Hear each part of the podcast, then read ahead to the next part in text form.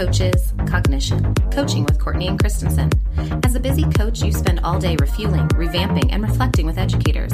Now is the time to stop and recharge your batteries with some much needed coaching for the coach.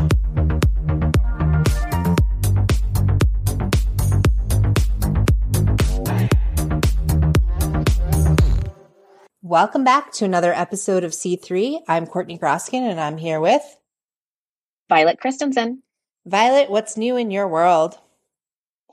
Um, in my world, it's been a really busy spring, just like everyone. And um, one super exciting thing with my educators has been they're just getting really into the meat of their writing instruction right now. And so I keep getting samples in my inbox of of expanded writing projects and new things. And it's, it's just fun to see their energy when they're in the same classroom with their students and people to do that writing instruction. And then on the personal side, my husband has a new job. So we actually get Saturdays back together as a family. So I'm feeling like a little bit more balanced of a human um, having him around, which is kind of nice. Well, congratulations to Sam. I know he's a regular listener, so I will congratulate him on his new endeavor and excited for you and your family that you have your weekends back together. Absolutely. It feels nice, definitely. Tell me what's going on in your world, Courtney. I mean, I'm trying to, part of self care is, you know, spending time outside. If Colorado will make up its mind, I'm trying to get the garden ready. And we've had two major snowstorms in the last two weeks. We had like six inches of snow the other night fall. So I'm really hoping we're going to have those 70 degree temperatures um, that they're promising this weekend, and that will be the last of it.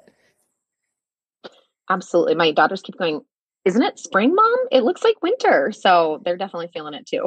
I, I guess this is Colorado spring. And then, you know, work wise, just trying to wrap up those coaching cycles and kind of move into the forward planning. We have new teacher orientation that launches in early August. And it's crazy to think we're already planning for next school year. Um, still in the midst of the pandemic, but we're pushing on through with our planning sessions. So that's been fun and exciting to kind of reconnect with different people around our district that we don't normally get to work with. Today, we're fortunate enough to have pulled together many perspectives on education during the pandemic. We are joined today by Dr. Diane Lauer, Assistant Superintendent of Priority Programs and Academic Support in St. Vrain, Dr. Sean Corey, Principal of Legacy Elementary School, two tremendous educators, Mandy Warren, who works in online education, and Nicholas Meyer, who worked in an in-person and hybrid setting. To get a coaching perspective, we have Kelly Addington, a learning coach in St. Vrain. Let's dive in with them and hear their insight.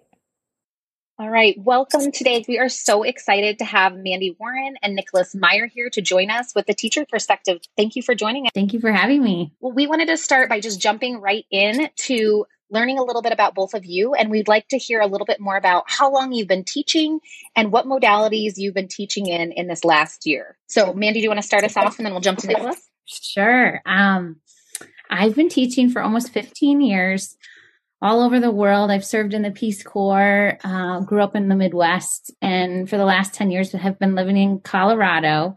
Um, I mainly have taught fourth and fifth grade. And this last year, I actually was part of a brand new uh, program that our district opened up where, regardless of what happens with the pandemic, all of the kids are online the entire year.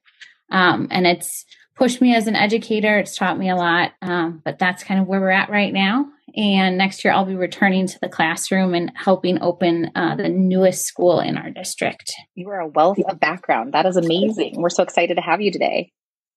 Nicholas, tell us more about you. All right. I also grew up in the Midwest and I am a fourth grade teacher.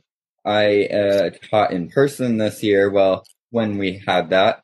Um, so we started a couple months, 100% online.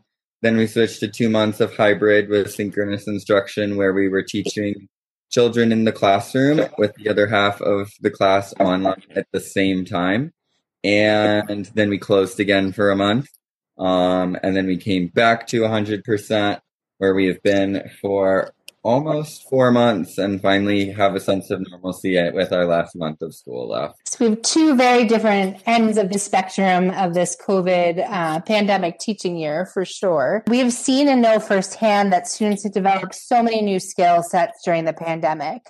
What skill areas have you seen students grow in that maybe you had not thought about or that um, teaching models of this year brought up? Go ahead, Mandy. Okay. I was going to say, I think the biggest ones for me are just um, there's really three the power of self reflection, um, how creative my students are, because just like Nick, I also teach fourth grade, and um, just what they're able to do online.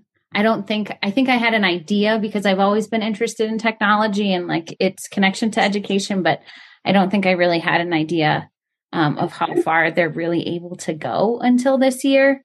And then self advocacy, um, I think is the other one too. Um, I think that in, I don't want to say normal years, but maybe pre COVID times, um, the like a, a, fourth grader maybe wouldn't be able to advocate for themselves as much as I've seen during the pandemic. And when they're not understanding something, and this connects back to the self reflection piece, um, we've established a community in our online classroom where they feel really comfortable speaking up to that or speaking to other people about, oh, I don't have this quite yet. You know, can you can you help me? Can you show it to me a different way? That type of thing. What an amazing, you know, skill for students to have at fourth grade. I think it was always in them, but maybe as educators, we were kind of filling in those gaps and then having this opportunity of having to be resilient and speak up for themselves. But I feel like, wow, if they're doing this now, what is it going to look like for them when they get to high school? Totally. I've noticed a lot of the same things my students. Um, definitely resilience. One thing that I made a big phrase for them um, that I would repeat to them when we would have another abrupt model shift, and usually it was sad we're going back online.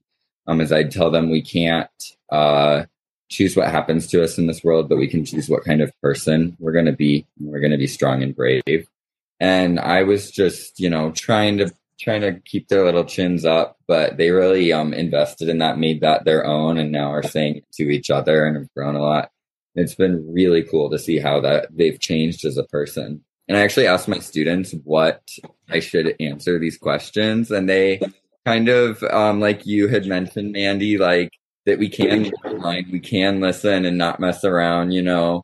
Um, and then something else I've noticed is that they've become a lot more compassionate and I'd say have a more comprehensive view about how they impact others around them to the extent that they understand that their teacher is struggling with this and having a rough time too, and that how they act can improve my experience and help me to have a better year as a teacher during a challenging one. So I've really been thankful for how that has affected them in that way. Absolutely. That shared vulnerability is so huge and building that empathicness in others is just unbelievable. I we got to do a, a thank you video for educators and I had a fifth grader create her own green screen video with no help from her educator saying, I take meetings like my mom and dad do, and I create iMovie college like demonstrations of my learning. Look at what I've learned this year. And to hear their passion for the new types of learning and the new types of development that they've had is really unbelievable. And along that same line, tell me, Nicholas, we'll start with you this time. How have you grown as an educator since the start of the pandemic? What has really stretched and grown you? My students, when I asked them that, said, because I wanted their perspective, something that I wouldn't think of. And they're like, you got better at using WebEx. You got better at using the mute button. Screen sharing. And it's like, I guess, yeah, you're right, which is true when we shut down a year ago, it was like, what do we do? I just read them a book every day. To anyone who was willing to show up and listen to their teacher look really sad and read a book. And now we do know how to learn math online, you know, when we need to. Um, but I think that what it's made me appreciate and grow in is that I feel now like, oh, I can handle that, you know, like becoming resilient as another educator figured out how to be way more flexible within whatever model that you might be living in in that moment. Yes. Mandy, what are your thoughts? Um, I would say so. I've always been pretty passionate about technology. Um, and I think that this year has taught me that even though I'm passionate about it, there's really like different ways to utilize it and what did it like it made me think more about why it is that I use technology and why am I asking the kids to use this piece of technology or Kahoot or whatever it is right now. And so it's really pushed me to, it's made me think about the purpose behind the assignments that I assign or the project based learning opportunities that we do. Um, and I think also it's really pushed me to think about my role as a teacher. And I think before the pandemic, I spent way too much time in front of the classroom. And the way that our program online works is we only have three really big times to touch base throughout the day. And so um, I really have to be really intentional about the time that I spend with my kids online. And I don't need to be the sage on the stage. Like, what do those times together on WebEx look like? And do I really need to be at the front of the classroom? or can I open it up and, and practice different um, teaching frameworks and like ways of setting up my class? I love, I love the shift in intentionality and thought and being reflective. I mean, I feel like before this year, everyone was going to go, you know, fast, fast, fast on to the next lesson. And I feel like somehow in the midst of all the chaos, everyone's been able to take a step back and really look at how can I leverage my time with students? How can I, you know, let things roll off my back and keep it moving when, you know, we're in person, when it was so hard online and now that we're back, like the little stuff doesn't matter. Um, and just how powerful that is moving forward. And I really hope, you know, people listening hold on to those changes and bring them forward when things feel more normal, whether or not, you know, when we start again in August, what things can we bring forward with us? I have such a bad memory too. And so I've actually started a notebook where I write down, like, oh, you need to remember this. Like, this is what you learned. Um, and take that with you, like, beyond beyond our WebEx classroom and beyond the pandemic. That's huge. That's so huge. I should do that. I definitely um something that you said, Mandy, that stood out to me was um like identifying the purpose of why you're doing something, what you want your outcome to be, which is what we do in a normal class, pre-COVID classroom, um, with learning targets and success criteria.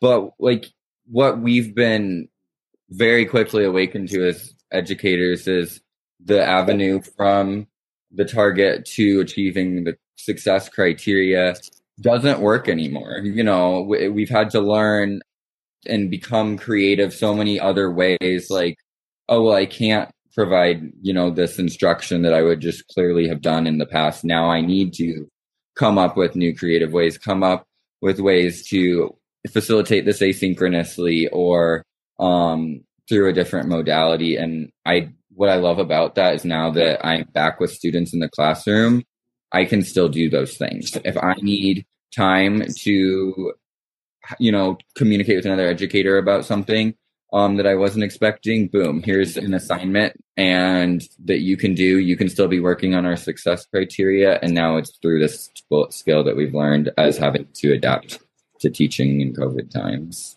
This might be the renaissance of teaching. Perfect. All these practices, you know, are really things out of COVID that you've developed, but now you're looking at how does this fit into an everyday classroom where my students are right in front of me. It's really fascinating to see what will come and grow out of this experience. Can you tell us how you've leveraged coaching during the pandemic? I was I was thinking about this the other day and I feel like most of my like leveraging of coaching has surrounded conversations I have with parents and with my teammates. Um, when I think about parents, you know, we've kind of have we kind of had to throw out like a lot of what we were doing pre-COVID times, um, at least in terms of communicating w- like with parents on my end and the way that school looks um, virtually is really different than it did a year and a half ago.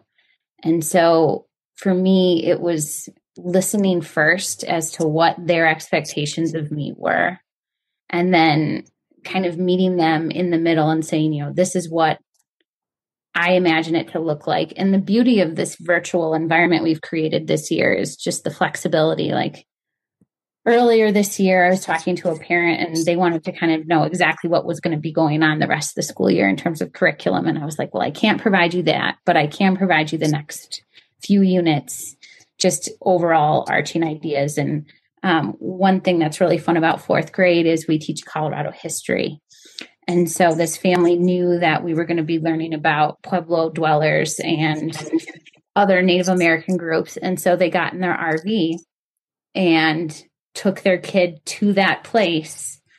And we they went to a campground and like logged in on WebEx and we chatted. And then after we got off, he got to go experience that thing that we just read about. And I don't think that would have happened pre COVID time. So connecting it back to coaching, it's really been a lot of me talking to parents, at least on my end, um, and just making sure that they understand where I'm coming from, but um, just listening to you know what, what they really need in this environment as well. That story gave me chills. Like how invested the family is in furthering their child's education, and they had the time and the space to say, "Okay, we're going to pick up and we're going to travel." and yep. go explore this and you're going to get to see in real time what you know the history is that's such an investment in their child's education. That's so cool. It was it was really cool. I was just going to say i was blown away by it. And i you know uh, the other coaching thing that i talked about or was thinking about too was just um conversations that i've had with teachers. Um and you know, I, I think one thing that I miss the most about the job that I moved into this year is touching base with teammates and those before and after conversation, before and after school conversations. And so, um, just Fridays, we meet at least for an hour and the eight of us, you know, the beginning of the year was felt a lot harder. And so it was definitely event session at times, but now it's really blossomed into this like listening, and then providing really meaningful feedback and you know points of action to to kind of bring us to a positive place moving into the coming week. I love that all your examples come back to true and active listening at the heart of it hearing what your students needs are being intentional with that listening to the parents first and making sure you understand where they are at and and just always going back to that with your colleagues as well. It's just it's beautiful. Anyone would love to be on your team i'm sure. Thank you. Nicholas, what's your thought about leveraging coaching during this pandemic? Coaching has been so important to me uh, during this pandemic. I was less than a year into my teaching career when the rug was ripped out in from underneath me.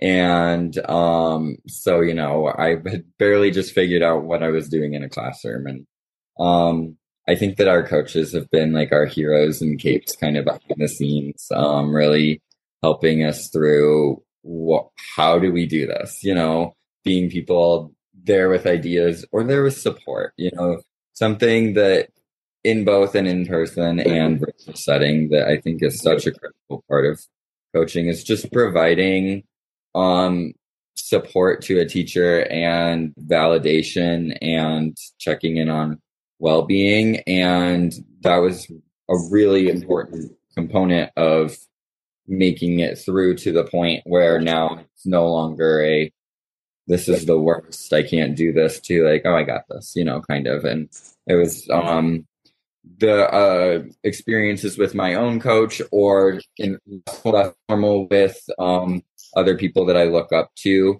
um who really helped me and other teachers shift to a place where oh we can do this and we will. And when this is further in the past, you know, we're going to be better teachers from it based on the skills we have. And it was really hard to invest in that at first because the world was a sad, scary place. But now that we do feel used to the reality of what has been our existence the last year, so um, it, it doesn't feel so like it's like yeah we are like you know that's that seems like a bigger part of the picture now that's what it's about is we've grown and hopefully you know we're we're taking steps away from the events of the last year but um, we have a lot to take with us that we never would have. And um, definitely coaching has been a big part of, of facilitating that. What I'm hearing from both of you is we had to start in a how to survive mentality. And over the course of last year, you really have evolved into a how to thrive and how to thrive moving forward mentality. And what a beautiful journey of elevation that has given us, whether or not we chose it for ourselves, the insights and the understanding that's coming out of it is just absolutely brilliant. So it's wonderful to hear your insights today. So thank you guys for joining us. We are just so excited to share your thoughts with our listeners and thank you for sharing all of those with us. We appreciate you. Thank you. Mandy and Nicholas have shared some of the amazing ways that educators have risen to the occasion and no matter what made sure that students continue to learn. Now let's hear from Kelly Addington for the instructional coaching perspective. Kelly, we are super excited to have you join us today. Thank you for joining us on C3. Yeah, thanks for having me. We're excited to have your expertise today. And we just wanted to start with hearing a little bit about your background in education and if you can tell us a little bit about your role in the past year. Yeah, so this year is my 16th year in education. Um, you know, most of that, the first 14 years were as a classroom teacher, mostly at the middle school level, with some years in, in fifth grade.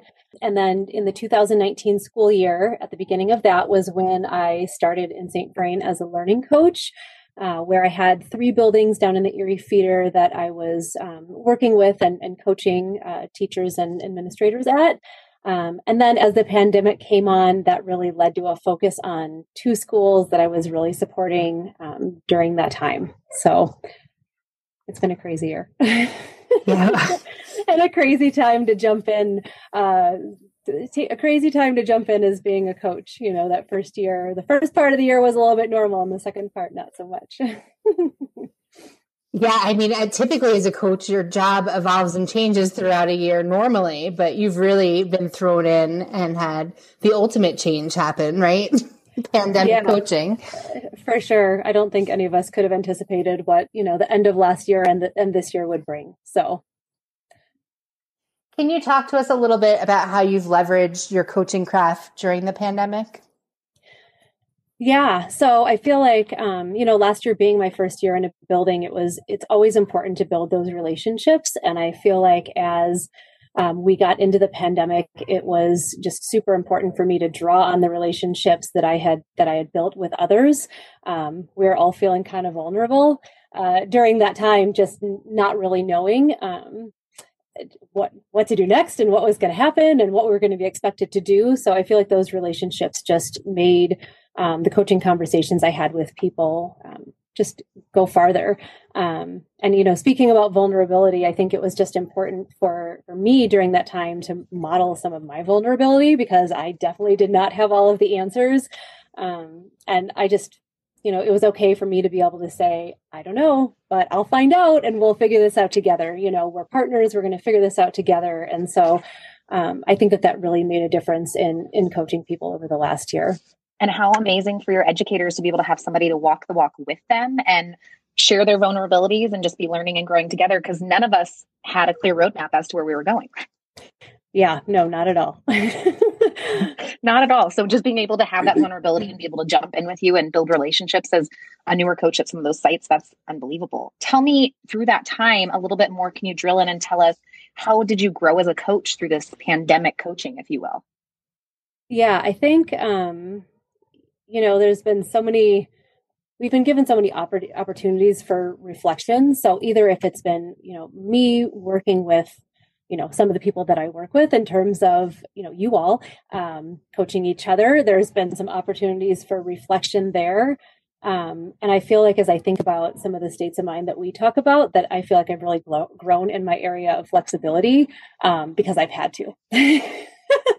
so if I could, you know, if I could take a look at those five states of mind that that we talk about with cognitive coaching, I feel like flexibility has really been one of the places where um, I've been I've been forced to grow, which is a great thing.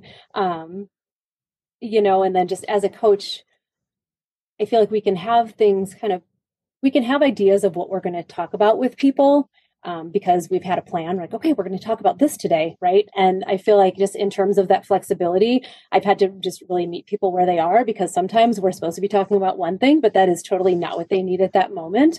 Um, and so that's just another way that the flexibility that has has really transformed for for me is just being okay with meeting people where we are. It's not my agenda; it's what they need. Um, and so being able to do that, I think, has continued to just strengthen those relationships as we've as we've worked together in the past in the past year. I mean, what a great lesson to take forward of really truly walking to every coaching conversation aware of we really need to meet people where they are. A lot can happen in a teacher's day um, that they need someone to listen to them. They may not be ready to plan that unit because they just had an incident with a student that they want to talk through and just really truly honoring that. And that helps in that relationship building for sure. Yeah, definitely. And just the, you know, looking through the, having been a teacher pretty recently, it's, it, you know, just trying to look through, look through that lens and have that, um, just that empathy you know for for where we are and that we are all we've all had to do things in the past year um, that have been less than ideal. You know we've all had to yeah just had to do things that are not exactly how we want to be spending every single minute of our time. So. But you're really adjusting your coaching mindset and your questioning and your structures based on what you're seeing in front of you and attuning to their uniqueness of that moment and that person. And what a powerful model to follow yeah, it's been fun. What's one skill in your coaching toolbox that you've really refined over the course of this year? If I think of a word, I guess that kind of comes to mind of something that I've been able to refine, it's intentionality and just going into um, just being intentional for myself on how I'm spending my own time. Um, you know, making sure I feel like those first couple of well months when this all happened I could easily plan meetings back to back to back to back and have no time to even sit and think or reflect on a conversation that I just had with someone. And I felt like that was doing a disservice to my coaching as a whole. And so, um, just really trying to be intentional about setting those, setting that time aside for me to um, just think through some things after the fact, kind of jot some notes down, and just be reflective on coaching conversations so that in the future that we are having good intentional conversations. Sometimes, you know, we only have 15 minutes with someone. Sometimes we only have 20 minutes with someone, whatever that amount of time. Sometimes, you know, now that we're back in buildings, you might only have five minutes with someone, but just trying to be intentional about how I'm scheduling myself so that way I'm able to just give more of myself if I'm taking care of myself, right? I mean, we talk about all the time, like you can't can't drink from the from the empty cup so just making sure that i'm taking care of myself i'm making sure that i'm um, having those few minutes of break between coaching conversations and not piling everything on back to back. So for me, I feel like that's been an important lesson over this past year for sure. So you're able to have clearer cognition when you actually give yourself time to reflect before you jump into the next objective, right? Exactly. Exactly. Yeah, that's 100% it. Thank you so much for sharing your insight of coaching during a pandemic. Yeah, I feel like we've all, you know, we've all had so many chances to learn and grow and it's it's been fun and going forward, you know, it'll be just exciting to think about how we can take what we've learned in this past year and just really make next year even even better. Thank you. I love that reflecting into planning for next year and making it making it the most robust possible. Any educator would be so lucky to have you as their coach, Kelly, and we really appreciate your insights today. Thank you. Yeah, thank you. Kelly offered some great insight into coaching during the pandemic. I know one thing I want to bring forward that Kelly spoke about is really remembering to meet people where they are. Now we'll hear from the leadership perspective with Dr. Diane Lauer and Dr. Sean Corey. All right, welcome, Dr. Diane Lauer and Dr. Sean Corey. We are so excited to have you here on C3. Thank you for joining us today. Super great to be here. Yeah, I'm excited. I'm excited to to visit with you guys. It'll be a great conversation. And we just want to start by getting to know you both a little bit more. So, can you just kind of introduce yourself and tell us a little bit about your background in education and tell us a bit about your role in the last year? Diane, we'll start with you.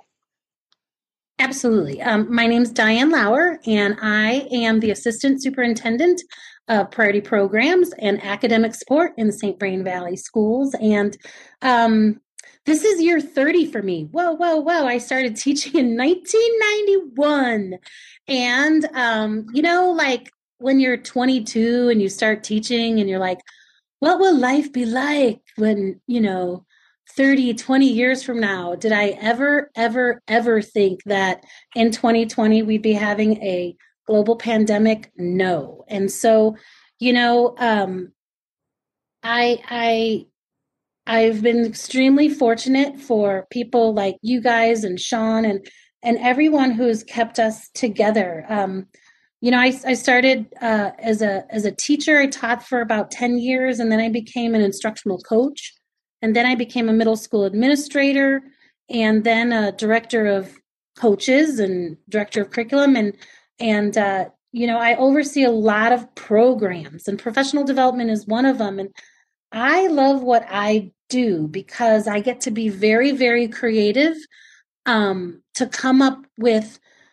solutions and incubate ideas to just we look around and we say how can we be better? And that's my job working with a bunch of people who are saying like where can we be better? And um, that's what i've been doing this year like um, you know we are always being better and this has been one of those years where there has been so many opportunities where we can incubate ideas and and just be better. And i you know it's been it's been extremely hard but also extremely rewarding. All right. Well i'm sean corey. Um, i'm the principal currently the principal of legacy elementary.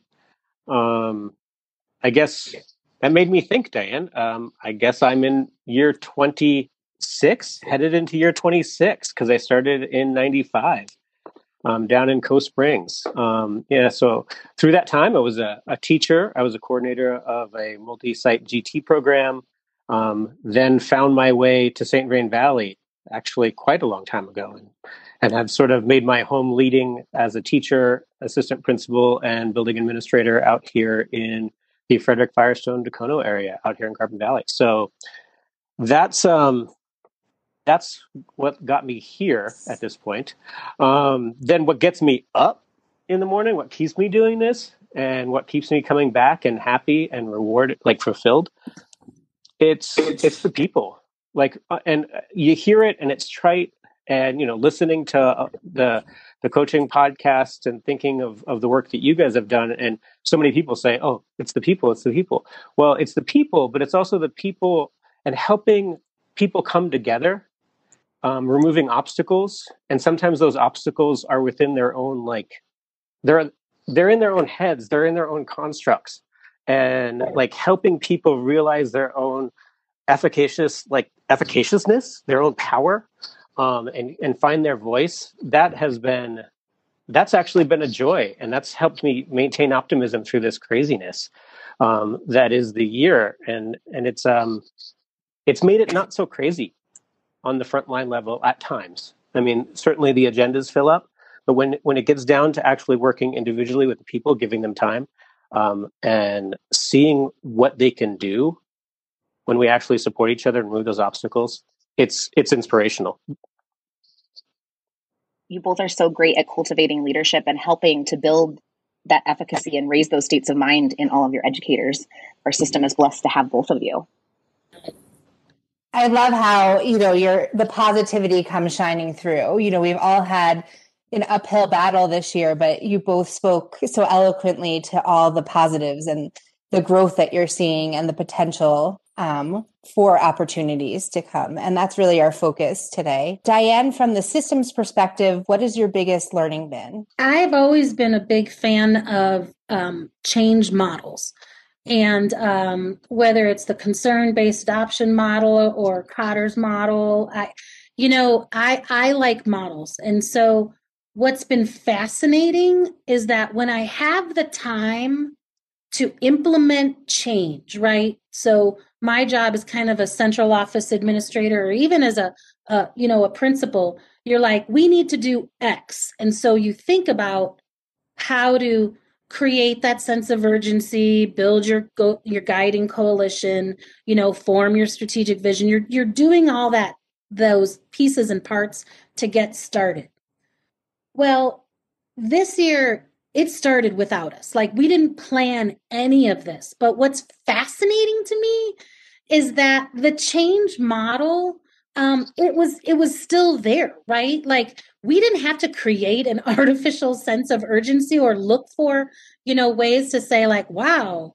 um our kids can't read or wow like you know we have to teach kids at home because that's where we are. So but you know it, it's been fascinating when when that is created for you um you still have to as a leader as as a person who is seeing uh, and and and helping shift uh, systems you still have to do those pieces and parts. You still have to find that coalition that guiding coalition of people who you're going to you know bring together and plant that seed. You have to have a vision. You have to have like where are we headed and what that is going to look like? And that is really hard when it's so ambiguous and you don't necessarily know but to have something concrete and something that everyone can come around um, then you can grow and you can follow through the systems. And um, you know this year part of Kotter's model model is really um, removing barriers. Like there were so many barriers that we had to um, remove. And you still you have to find those short wins. You have to say like this is like wow this is working. And you know um i look back to our very first week and i thought one of the things we did so well um was we chunked it out. We you know i think we'll all remember here in this area march 13th 2020 is i call that the day it went dark. We all went home and you know it, it and we were extremely focused on one short win and that was is everybody ready for monday? And we we reached out to the principals we reached out to the teachers and we asked one question. When we come back to school after you know the additional week of spring break are you ready to teach? We trained on webex we trained on you know um, our seesaw we trained on schoology we got everything ready to go but are you ready? One question and the people who said yes, we were like, cool. The people who we said no, then we zoomed in our coaches and we zoomed in counselors and we zoomed in everybody to help those people. And that strategic way, um, we were able to then accelerate and deploy. And so I guess I'm just thinking that even in a global pandemic, change models are critical for systemic work. We are not flying by the seat of our pants. We have to look and say, what do we need to strategically do and why? And, you know, as we ease out of this pandemic, what I'm where I'm going is, you know, we're going to keep using this model, right? And and and the model works and um all the better to to continue forward. And we may have to you know we we're not going to have this sense of urgency like blam everyone has to go home. But that's a critical place to start. So that's that's really what i'm thinking about a lot on how do we navigate now to fall um, because the elements are going to be a little bit different but they're still there it's really the intentionality behind that change model that's so powerful. Those incremental wins, those small wins over time that really help you to stay focused on where we're trying to get in that change. It's it's beautiful to see that and just pulling out the celebrations and the elevations in education across the board that are just revolutionary in the last year and holding tight to those things that are working is going to be fun to see going into next year. And Sean, from your perspective, you you led an entire school site through this this last year of uncertainty how did you remain mindful of supporting all of the staff, students, and families in this time? It was an intentional usage of time and giving time, you know, connected to that change model, understanding that people are at different phases and stages and they grow through it and can tolerate it at different different paces you know and all of a sudden so so understanding that well this particular teacher might need a little bit more time to sort of make peace with this. But but there's like a group of five other teachers who are like, well, what do we need to do next? Okay, we got that. What do we need to do next? And we had to be ready to to respond. And so as a leader on that site, it's it's giving a lot of the people time and listening. And it's not only listening to the it's listening to the one person, but it's also listening to like what is the whole group? What is what is the vibe? What is the feel you're getting? And that takes time. And interestingly, I think that's where the data comes to play with this. Like our data this year wasn't like a solid, like quantitative, like metric. It was those qualitative components where we actually would take the time and actually listen. So my challenge for for me as a leader and being in a building was actually providing myself the time to be fully present and engaged in a conversation. Because getting that information and looking at those trends it can't be done magically. I can't haste I, I can't rush it to get to understand what people need to actually get to the point that we were talking about of removing those obstacles. Um, so then I, ironically then i actually then needed to get to a place where i could give time to myself as a leader and be like okay our focus is still to teach kids. And teachers are the people who teach kids. So I needed to be there for that. So I sort of needed to be like, make sure I was grounded, make sure I was taking care of myself because I didn't I wasn't always successful. I'll be I have to be honest. Sometimes I was like, nope, I rushed it. I I pushed that person. That was not fair. Um, but thank goodness we can always circle back around and, and and reconnect with those people. But uh, overall, that's what I would say. It's actually giving the time um, to just listen and then respond. Yeah, reflection has been such an important role throughout, you know, anyone's, you know, through educators, through coaches. I feel like everyone's spending a lot more time and space to reflect and kind of have an opportunity to breathe between those conversations and really look at the opportunities that they're providing. I feel like before we are just continuously on the go and among you know all of the constraints that we have right now i really have seen educators kind of take that pause and really lean into that reflection process yeah i like that point because it makes me connect to like where we're going with this conversation anyways where do we go from here and it's one of those things that we say is good for kids we need to go slow to go fast you know this, the, the quotes we've heard and we've internalized actually for students at, at points. But are we applying it to systems? Are we applying it to people? And maybe what we can do is maybe we were doing some extraneous stuff that wasn't actually serving our primary like task. Um, and maybe like, and we've learned that through this hyper crazy focused time of COVID. And so we can now look back and say, you know what? let's let's take a little bit more. So let's let's carry this forward. Let's let's teach kids deeply, but also let's let's since we now understand kids need that, people need that. So let's give that same thing to the people with whom we work. John, that's such a that's such a gift, and you know, it, you know, your humanness and your your ability to connect in relationships. When you give when you give time to people, you are giving a gift. And I, I, I, you know, there have been so many heroes this year. And I always say, like, no one outside of the realm of education will ever really understand what happened. But principals and teachers are my heroes. They're my heroes because because it was such hard work.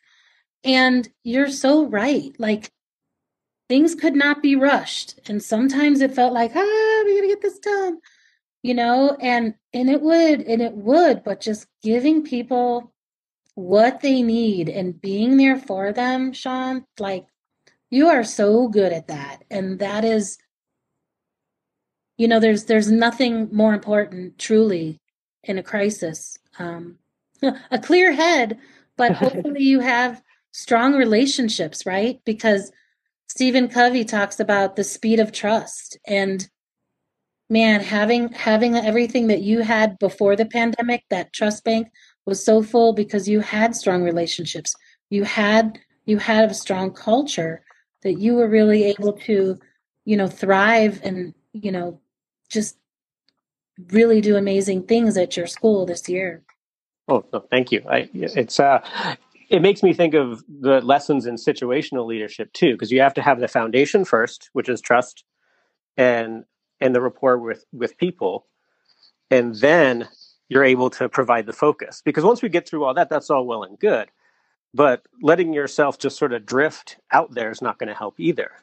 Like going returning back to what our primary cause like we're supposed to be teaching kids and you know what pandemic not pandemic teachers know how to teach kids like principals we know how to run schools like we haven't lost that so once we've tended to where we are emotionally we need the next step for me which was actually focus you know like hmm. what what are we supposed to be getting done here? Well we're supposed to be taking care of kids. And this of course called to make sure you're taking care of the the social emotional well-being of the students. And don't forget we still want them to continue to learn to read write do math science social studies and all that groovy cool stuff keep the main thing the main thing that is that is that's the work right boom I know you're both big proponents of coaching. Can you tell us a little bit about how you've leveraged coaching during the pandemic? Ah, well, you know, um, I'm going to say I'm going to say three words: video, video, video. and I is I mean, I used to have a few Zoom meetings and I will tell you, I I have been one of those things like I want to see a person, you know, I want to be with the person. And um, well, when you can't, you can't. And I have realized from my own teaching and facilitating meetings and one-on-one coaching, like you can you can coach through video and sometimes you're like more effective um because you you're not losing the sense of drive time. That person um they can you know it, it's just you can sometimes you're fractured but sometimes you know i just feel like you can still create that sense of connection um, between people. You don't have to be physically together and and i miss that. Like i i i absolutely miss that.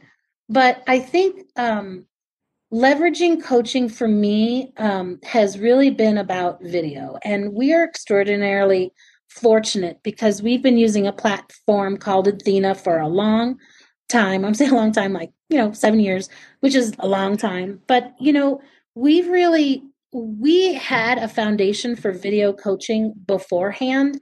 And so a lot of our teachers had um, some experience with that. And i and i think that being able to use um, being able to use video for your planning conversations for your reflecting conversations for this piece and then also you know to be able to pop into someone's direct instruction and be part of their webex or to be part of that like like you can do it and you can record it. And then the beauty of being able to record your instruction is we know that you know the ebbinghaus forgetting curve like you lose half of what just happened an hour ago. And so and the other thing um, through video the teacher can see her or himself teach as a coach you know without video. All all you have is your insights and what you saw and you know how hard it is to remove bias like I I always look kind of for certain things and I tell myself when I'm observing like, you know, it's okay, Diane. Like, okay, their warm up went over time. Like, I'm like, burp, burp, burp, you know, that's kind of like my nagging little thing. And and I and it's it's always more important if somebody notices that than me telling them. And so I just think that video is is extraordinarily powerful. And the teachers who've who've gone through the teaching pandemic, like they've looked at themselves on video more than they ever have before. Like, and so um, I think, I think that being able to see themselves teach and all the instructional videos that they've created, like to to to help teach so that you know um, students can either do station rotation or choice boards or just I think that has really like, wow, there's power in being able to go rewind, watch it again, rewind, watch it again. And so um I I feel like video has just transformed coaching and teaching this year in such a way that no, we're not going back. Yeah, I have a testimonial for you there too, Diane. I just this morning was reviewing um, an end of year reflection from a teacher, what you know, and uh, she actually referenced Edthena and being able to like like look at herself teach and how that led to her growth. Yeah, I mean, so like it was just it was just right on the top of my head because it was such and it was such a powerful reflection for her. Yeah. Um, so it was it was awesome having that resource for her.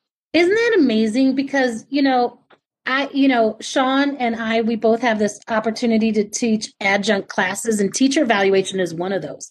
And, you know, most colleges still teach like go in the classroom and bring a pad of paper and script what you see. and it's like, take out your phone. Like, why, why would you do that? And so I love that you said that, Sean, because how much more powerful is it for a teacher to say, I watched myself and here's what I noticed, right? I, you know, and I was here and now I'm here. And I mean, that's, that's when, when we are owning it and we are setting our own intention and we are, and we are reflecting for ourselves is always 10 times more powerful than an evaluator or a coach. And you just have to sit back and go, You're so right. You are awesome. Way to go. And she did all the work, right? Yeah. As she should. Nice. That, that, that's leveraging the power of coaching right there. Yeah. Actually, I've learned that I can ask questions. right. So a non a non tech example of that same exact thing I had occur as one teacher was going through, you know, leveraging coaching and you know teacher to teacher work she is was going through her master's work and was going through a coaching class interestingly in her master's work. And so she asked a neighboring teacher to go into her classroom. And so i was walking with the observer and she's like oh my gosh this one teacher she is amazing and she does all this stuff but you know what? She doesn't believe it. And so I gave her the notes, and she's like, "Oh my gosh, I, I had no, I didn't realize that that you know this was working as effectively as it was." And Sean wrote that down for me before, but I never believed him. Ah. You know, and it's like, yeah, as an administrator, it's like, no, the power in it is. He has to be nice to me.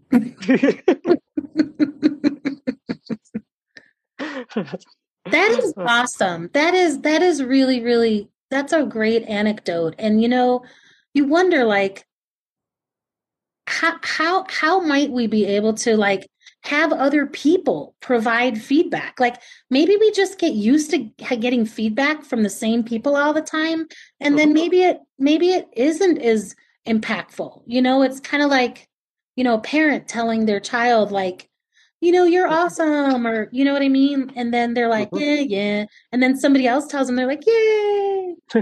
I don't know. yes. So someone else at the same, I mean, with the same eyes and, and someone they Yeah. respect. I mean, it's not that they don't respect administrators, but it is. It's that hearing it the same thing over and over again or the same approach. They're like, "You- always say that about me. I'm like, mm-hmm. well, because I always see it, but I'm only seeing it from from my stuff, through my filter. So providing them another filter with another like teammate is key. Totally. Well, and it's the same thing that you see with students. It's like you're saying, if the teacher says it over and over, but when they hear it from that other kid in class that they admire, the power of hearing that star about their writing or that wish about their writing or whatever the feedback may be, it, they always take it with them further. It's always fun to see that. And we're just all big learners, right? Totally. Mhm. Along that great idea, tell us, Sean, give us a little idea, give us a story of innovation from this year. What is something that you've seen in educators do that you never thought was possible before? I know there's about a million examples rumbling in your brain.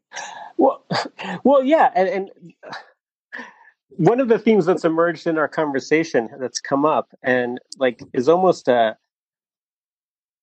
maintain focus and sort of keeping it simple.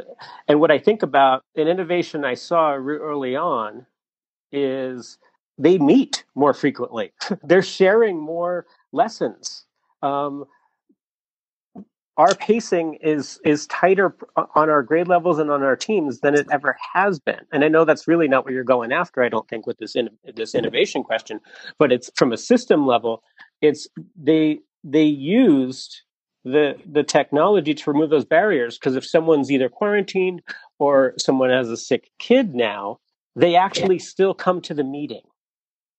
And mm-hmm. and because of that um, we are a more focused more cohesive school unit than we have been ever before. And i've gotten that feedback directly from from teachers actually saying we've never and initially when you were saying innovation i was I, I, went there and thinking all the cool stuff that i've been seeing because it's just overwhelming. It's overwhelming. Every day i can go for a walk right now and and see four things that i'd want to tweet and and no one wants to see that many tweets from me so i don't. But but they are heroes just like you said diane and it's it's incredible.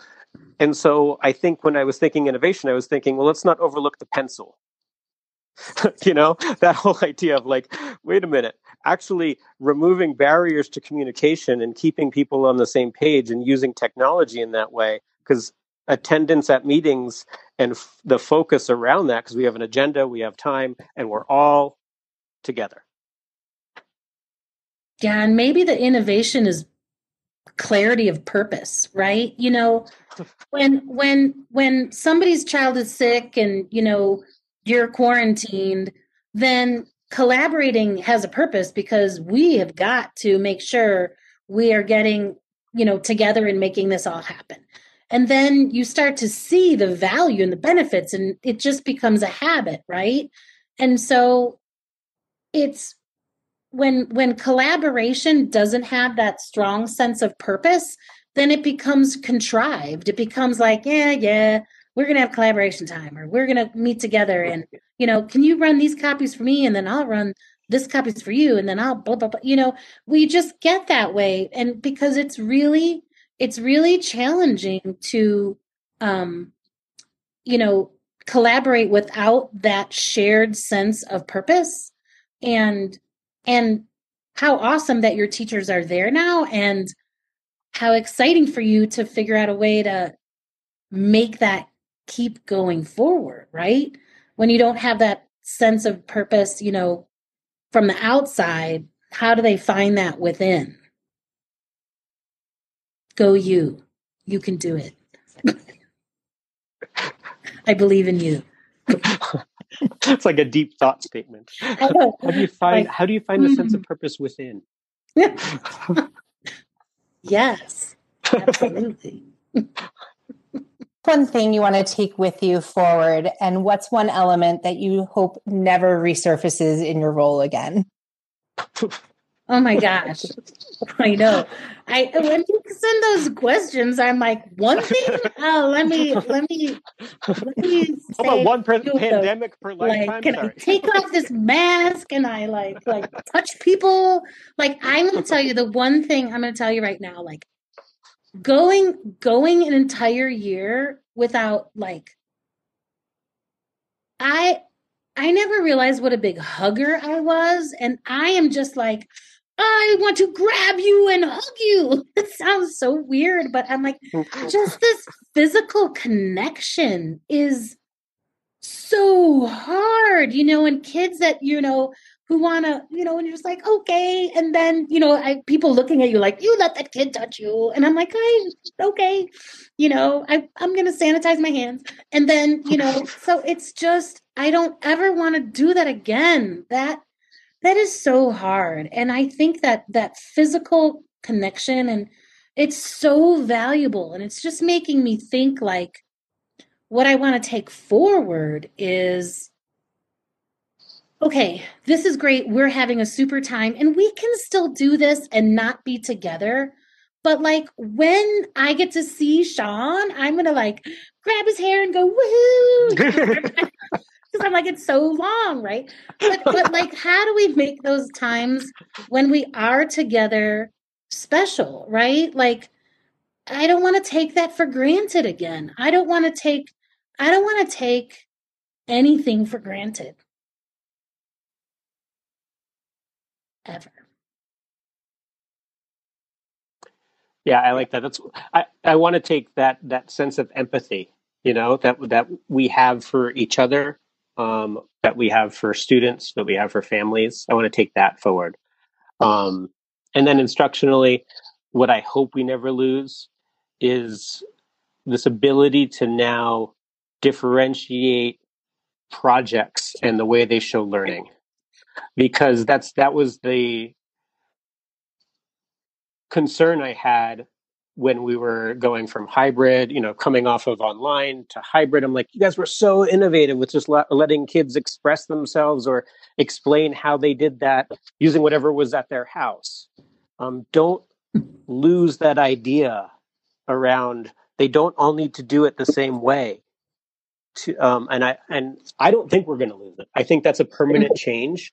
Um, we've been a little more intentional um, as we've come back together about celebrating celebrating these in, these innovations that they that have gone on with lesson delivery and projects and the way kids have been able to show their learning. So that's that's on the instructional level. I hope we never ever lose that. It could be a benefit from the pandemic to really embrace individuality and uniqueness while still holding to a standard or an objective. Um, so I hope we never, we don't lose that. Uh, and then coupled with, we're all people.